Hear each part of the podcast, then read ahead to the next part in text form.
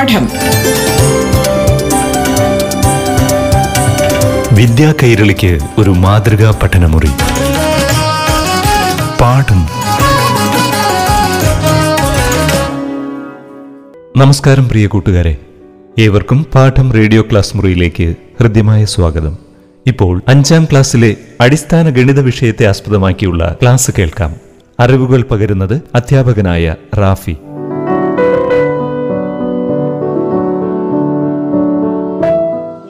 പാഠം radio class മുറിയിലേക്ക് എല്ലാ പ്രിയപ്പെട്ട വിദ്യാർത്ഥി വിദ്യാർത്ഥിനികൾക്കും സ്വാഗതം. നമ്മൾ ഇന്ന് നോക്കുന്നത് അഞ്ചാം ക്ലാസ്സിലെ ആദ്യത്തെ ചാപ്റ്ററായ സംഖ്യാലോകം. സംഖ്യാലോകത്തിലെ ആദ്യത്തെ ഭാഗം നമുക്കൊന്ന് പരിശോധിക്കാം. സംഖ്യാലോകം. നമ്മൾ കുറെ കാലങ്ങളായി ചെറിയ ക്ലാസ് മുതൽ തന്നെ നമ്മൾ കേൾക്കുന്നതാണ് സംഖ്യകൾ.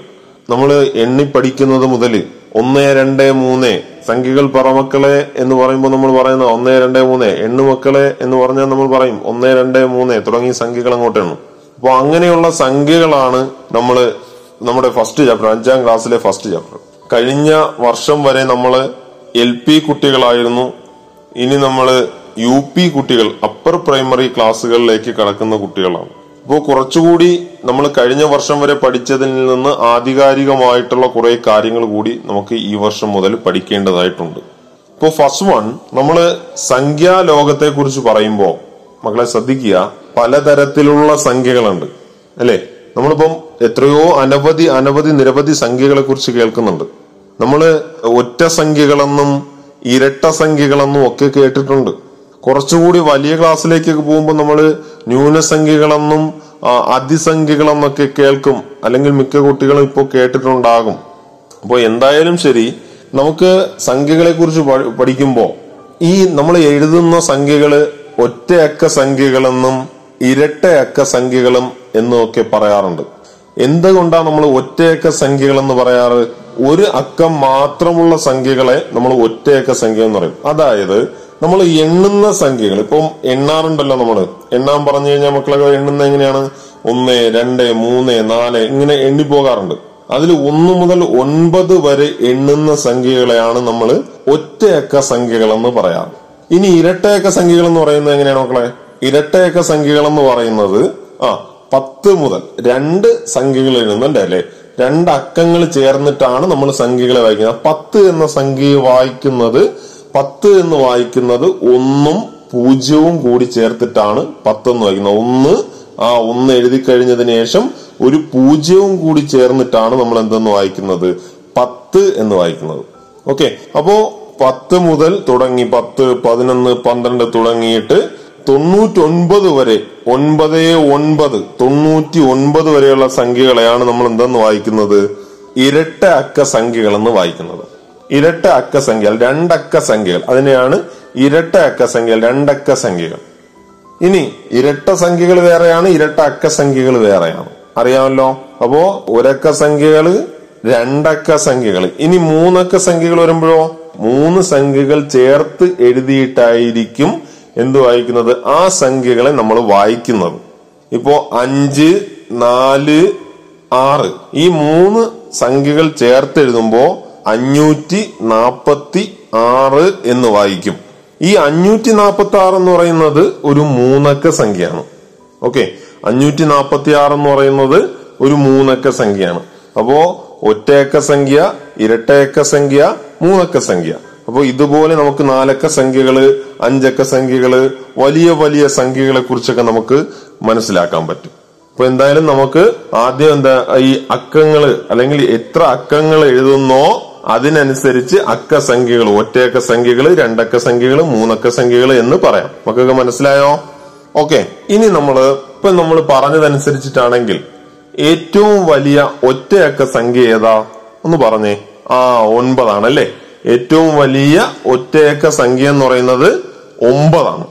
ഇനി നമ്മളിപ്പോ പറഞ്ഞായിരുന്നു ഏറ്റവും വലിയ രണ്ടക്ക സംഖ്യ ഏതാണ്? തൊണ്ണൂറ്റി ഒമ്പതാണ്. ഓക്കെ. ഏറ്റവും വലിയ രണ്ടക്ക സംഖ്യ എന്ന് പറയുന്നത് തൊണ്ണൂറ്റി ഒമ്പതാണ് അങ്ങനെ ചോദിച്ചോട്ടെ ഏറ്റവും ചെറിയ രണ്ടക്ക സംഖ്യ ഏതാ? ഏറ്റവും ചെറിയ രണ്ടക്ക സംഖ്യ ഏതാ? ആ അതെ പത്താണ് അല്ലെ?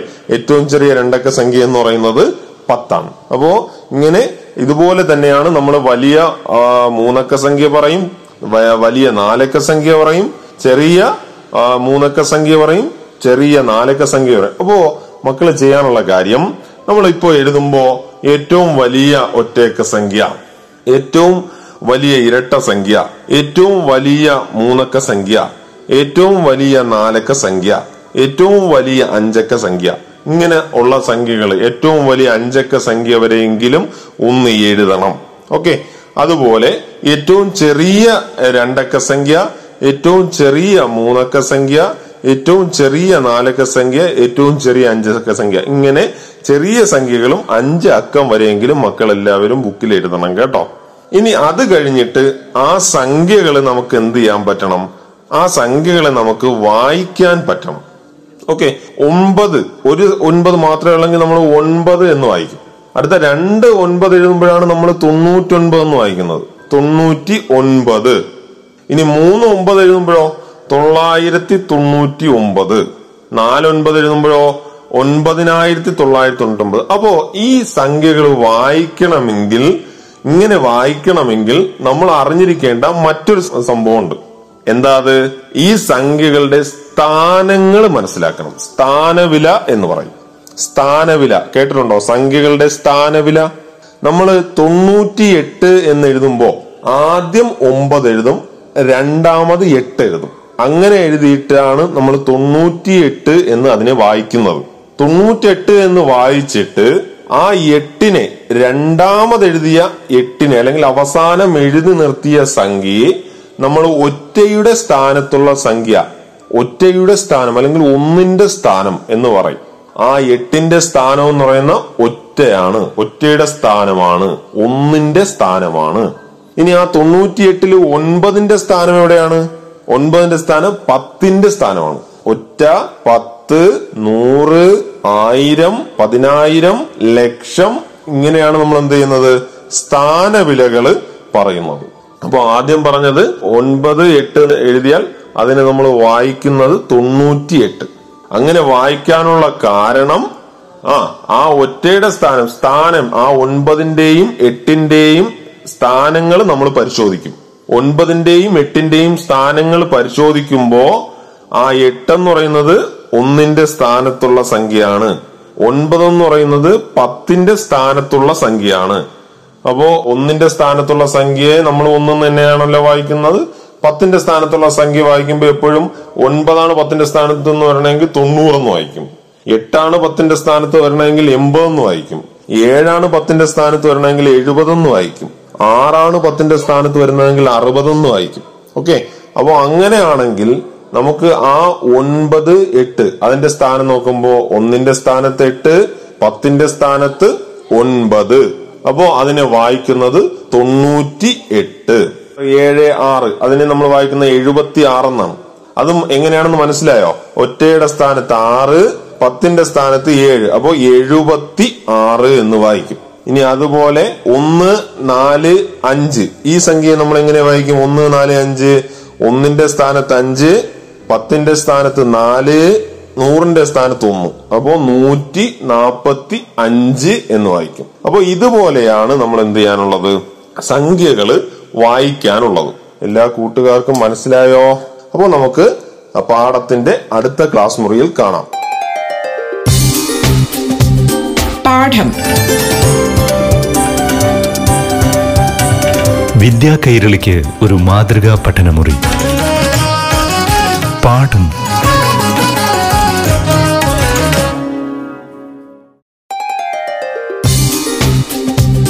പാഠം.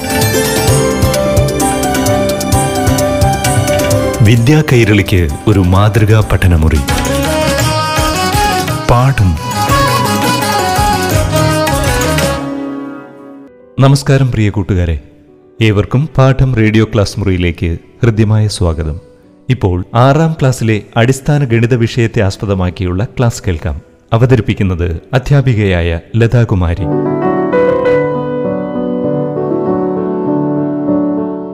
പാഠം റേഡിയോ ക്ലാസ് മുറിയിലേക്ക് പ്രിയപ്പെട്ട എല്ലാ കൂട്ടുകാർക്കും സ്വാഗതം. എല്ലാവർക്കും സുഖമാണെന്ന് വിശ്വസിക്കുന്നു. ആറാം ക്ലാസ്സിലെ ഗണിതത്തിലെ ഒന്നാമത്തെ യൂണിറ്റ് ആണ് കോണുകൾ അഥവാ ആംഗിൾസ്. എന്താണ് കോണുകൾ? കഴിഞ്ഞ വർഷം കോണുകളെ കുറിച്ച് പഠിച്ചു. കോൺ വരയ്ക്കാനും പഠിച്ചു. പ്രകൃതിയിലേക്ക് നോക്കിയാൽ പല വിധത്തിലുള്ള കോണുകൾ കാണാം. മരങ്ങളിലും ഇലകളിലും പൂക്കളിലുമെല്ലാം ധാരാളം കോണുകൾ കാണാം.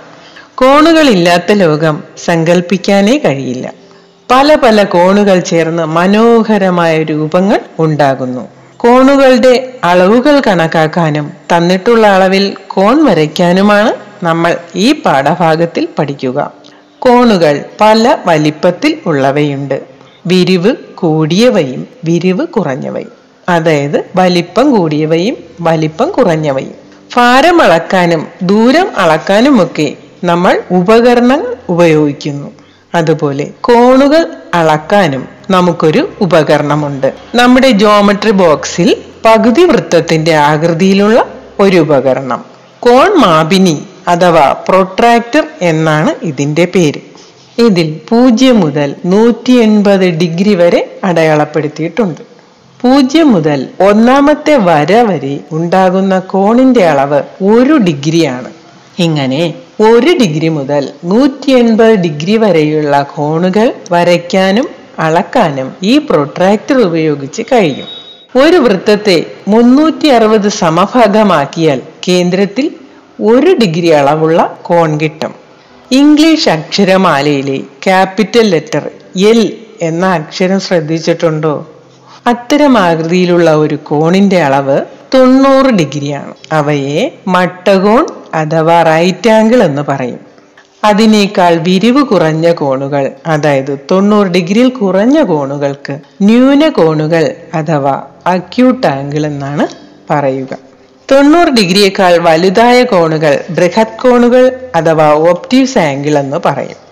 കോണുകളുടെ അളവ് എത്രയാണെന്ന് കണ്ടെത്താൻ പുസ്തകത്തിൽ ചില കോണുകൾ തന്നിട്ടുണ്ട്. കോണുകൾ എങ്ങനെയാണ് അളക്കുക? കോണിന്റെ ശീർഷത്തിൽ പ്രൊട്രാക്ടറിന്റെ മധ്യബിന്ദു വച്ചതിന് ശേഷം കോണിന്റെ ഏതെങ്കിലും ഒരു ഭുജം പ്രൊട്രാക്ടറിന്റെ പൂജ്യത്തിന് മീതെയായി വയ്ക്കുക. മറ്റ് ഭുജം എത്ര ഡിഗ്രിയിലാണ് ഇരിക്കുന്നതെന്ന് നോക്കുക. അതാണ് കോണിന്റെ അളവ്. ഉദാഹരണമായി അൻപത് ഡിഗ്രി കോൺ നിർമ്മിക്കണമെങ്കിൽ ആദ്യമായി റഫായിട്ടൊരു ചിത്രം കൈകൊണ്ട് വരയ്ക്കുക. അതിനുശേഷം യഥാർത്ഥ ചിത്രം വരയ്ക്കണം. സ്കെയിൽ ഉപയോഗിച്ച് ഒരു വര വരച്ചതിന് ശേഷം വരയുടെ ഒരറ്റത്തായി പ്രൊട്രാക്ടറിന്റെ മധ്യബിന്ദു വച്ച് വരയുടെ മീതെ പൂജ്യം കൊണ്ടുവയ്ക്കുക. പൂജ്യം മുതൽ അൻപത് ഡിഗ്രി എവിടെയാണ് വരുന്നതെന്ന് നോക്കി മാർക്ക് ചെയ്യുക. കോൺ പൂർത്തിയാക്കുക. വൃത്തത്തെ തുല്യ ഭാഗങ്ങളായി ഭാഗിക്കാനുള്ള പ്രവർത്തനങ്ങളുമുണ്ട്. വൃത്തത്തെ നാല് തുല്യ ഭാഗമായി ഭാഗിച്ചാൽ അതായത് മുന്നൂറ്റി അറുപതിനെ നാല് കൊണ്ട് ഭാഗിക്കുമ്പോൾ തൊണ്ണൂറ് ഡിഗ്രി കോൺ കിട്ടും. വൃത്ത കേന്ദ്രത്തിൽ തൊണ്ണൂറ് ഡിഗ്രിയിലുള്ള നാല് കോണുകൾ നിർമ്മിക്കാം. വൃത്തത്തെ അഞ്ചായി ഭാഗിക്കണമെങ്കിൽ അഞ്ച് തുല്യ ഭാഗമായി ഭാഗിക്കണമെങ്കിൽ മുന്നൂറ്റി അറുപതിനെ അഞ്ച് കൊണ്ട് ഹരിക്കുമ്പോൾ കിട്ടുന്ന എഴുപത്തിരണ്ട് ഡിഗ്രി. കേന്ദ്രത്തിൽ എഴുപത്തിരണ്ട് ഡിഗ്രിയുള്ള അഞ്ച് കോണുകൾ നിർമ്മിക്കാം. വൃത്തത്തിൽ വരുന്ന ഈ അഞ്ച് പോയിന്റുകളും തമ്മിൽ യോജിപ്പിച്ചാൽ ഒരു പഞ്ചഭുജം നിർമ്മിക്കാം. ഇത്തരത്തിൽ വൃത്തത്തെ ആറായും എട്ടായും തായും പന്ത്രണ്ടായും എല്ലാം ഭാഗിക്കാനും ബഹുഭുജങ്ങൾ നിർമ്മിക്കാനും ഉള്ള പ്രവർത്തനങ്ങൾ ഉണ്ട്. അതുപോലെ പുസ്തകത്തിൽ ചില ജാമിതീയ രൂപങ്ങൾ തന്നിട്ടുണ്ട്.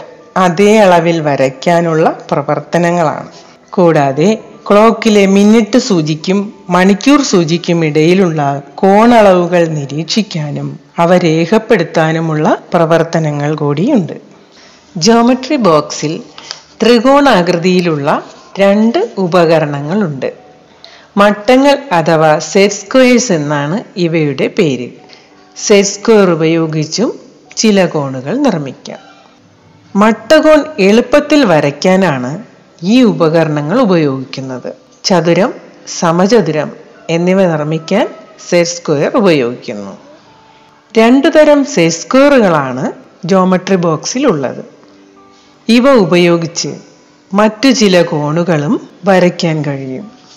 ഓരോ സെറ്റ് സ്ക്വയറിലുമുള്ള കോണുകൾ അളന്നു നോക്കിയാൽ രണ്ടിലും വ്യത്യസ്ത അളവുകളിലുള്ള കോണുകളുണ്ടെന്ന് മനസ്സിലാക്കാം.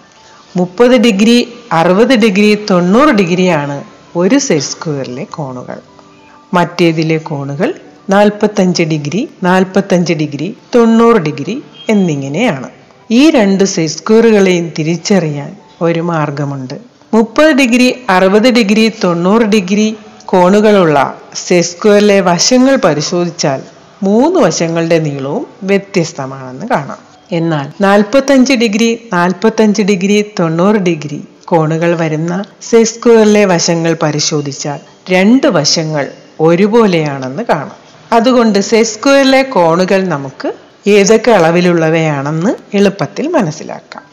അതുകൊണ്ട് മുപ്പത് ഡിഗ്രി നാൽപ്പത്തഞ്ച് ഡിഗ്രി അറുപത് ഡിഗ്രി തൊണ്ണൂറ് ഡിഗ്രി ഇവ സെസ്ക്വയർ ഉപയോഗിച്ച് നേരിട്ട് വരയ്ക്കാൻ കഴിയും. കൂടാതെ രണ്ട് കോണുകൾ കൂട്ടിച്ചേർത്താൽ ഒരേ ശീർഷത്തിൽ തന്നെ മൂന്നാമതൊരു വലിയ കോൺ ലഭിക്കും. അത്തരത്തിൽ സെസ്ക്വയറിലെ രണ്ട് കോണുകൾ കൂട്ടിച്ചേർത്ത് മൂന്നാമതൊരു വലിയ കോൺ നിർമ്മിക്കാം. അല്ലെങ്കിൽ മൂന്ന് കോണുകൾ കൂട്ടിച്ചേർത്ത് നാലാമതൊരു വലിയ കോൺ ലഭിക്കും. ഇത്തരത്തിൽ സെസ്ക്വയറിലെ കോണുകൾ കൂട്ടിച്ചേർത്ത് പുതിയ ചില കോണുകൾ കൂടി നിർമ്മിക്കാം. അങ്ങനെ എഴുപത്തഞ്ച് ഡിഗ്രി കോൺ നിർമ്മിക്കണമെങ്കിൽ സെറ്റ് സ്ക്വയറിലെ മുപ്പത് ഡിഗ്രിയും നാൽപ്പത്തഞ്ച് ഡിഗ്രിയും കോണുകൾ ചേർത്ത് വെച്ച് എഴുപത്തഞ്ച് ഡിഗ്രി കോൺ നിർമ്മിക്കാം. അതുപോലെ അറുപത് ഡിഗ്രി കോണും നാൽപ്പത്തഞ്ച് ഡിഗ്രി കോണും കൂട്ടിച്ചേർത്ത് നൂറ്റിയഞ്ച് ഡിഗ്രി കോൺ വരയ്ക്കാൻ കഴിയും. തൊണ്ണൂറ് ഡിഗ്രി കോണും മുപ്പത് ഡിഗ്രി കോണും കൂട്ടിച്ചേർത്ത് നൂറ്റി ഇരുപത് ഡിഗ്രി കോൺ നിർമ്മിക്കാം. അതുപോലെ തൊണ്ണൂറ് ഡിഗ്രിയും നാൽപ്പത്തഞ്ച് ഡിഗ്രിയും കൂട്ടിച്ചേർത്ത് നൂറ്റി മുപ്പത്തി അഞ്ച് ഡിഗ്രി കോൺ. തൊണ്ണൂറ് ഡിഗ്രിയും അറുപതും കൂട്ടിച്ചേർന്നാൽ നൂറ്റി അൻപത് ഡിഗ്രി കോൺ നിർമ്മിക്കാം. നൂറ്റി അറുപത്തഞ്ച് ഡിഗ്രി കോൺ നിർമ്മിക്കുന്നതിന് തൊണ്ണൂറ് ഡിഗ്രിയും നാൽപ്പത്തഞ്ച് ഡിഗ്രിയും മുപ്പത് ഡിഗ്രിയും മൂന്ന് കോണുകളും കൂട്ടിച്ചേർത്ത് വരയ്ക്കാം. അതുപോലെ സെസ്കോർ ഉപയോഗിച്ച് നിർമ്മിക്കാൻ കഴിയുന്ന ഏറ്റവും ചെറിയ കോണെന്ന് പറയുന്നത് പതിനഞ്ച് ഡിഗ്രി കോണാണ്. പതിനഞ്ച് ഡിഗ്രി കോൺ ലഭിക്കുന്നതിന് അറുപത് ഡിഗ്രി കോണിനുള്ളിലായി നാൽപ്പത്തഞ്ച് ഡിഗ്രി കോൺ വെച്ച് പതിനഞ്ച് ഡിഗ്രി കോൺ നിർമ്മിക്കാൻ കഴിയും. അതുപോലെ നാൽപ്പത്തഞ്ച് ഡിഗ്രി കോണിനുള്ളിൽ മുപ്പത് ഡിഗ്രി കോൺ വരച്ചാലും ബാക്കി വരുന്ന പതിനഞ്ച് ഡിഗ്രി കോൺ ലഭിക്കും. അങ്ങനെ സെസ്കോർ ഉപയോഗിച്ച് പതിനഞ്ച് ഡിഗ്രി മുപ്പത് ഡിഗ്രി നാൽപ്പത്തഞ്ച് ഡിഗ്രി അറുപത് ഡിഗ്രി എഴുപത്തഞ്ച് ഡിഗ്രി തൊണ്ണൂറ് ഡിഗ്രി നൂറ്റിയഞ്ച് ഡിഗ്രി നൂറ്റി ഇരുപത് ഡിഗ്രി നൂറ്റി മുപ്പത്തഞ്ച് ഡിഗ്രി നൂറ്റി അൻപത് ഡിഗ്രി നൂറ്റി അറുപത്തഞ്ച് ഡിഗ്രി കോണുകൾ നിർമ്മിക്കാം. പാഠം റേഡിയോ ക്ലാസ് മുറിയുടെ അടുത്ത ക്ലാസ്സിൽ വീണ്ടും കണ്ടുമുട്ടാം. നന്ദി നമസ്കാരം. പാഠം. വിദ്യാ കൈരളിക്ക് ഒരു മാതൃകാ പഠനമുറി. പാഠം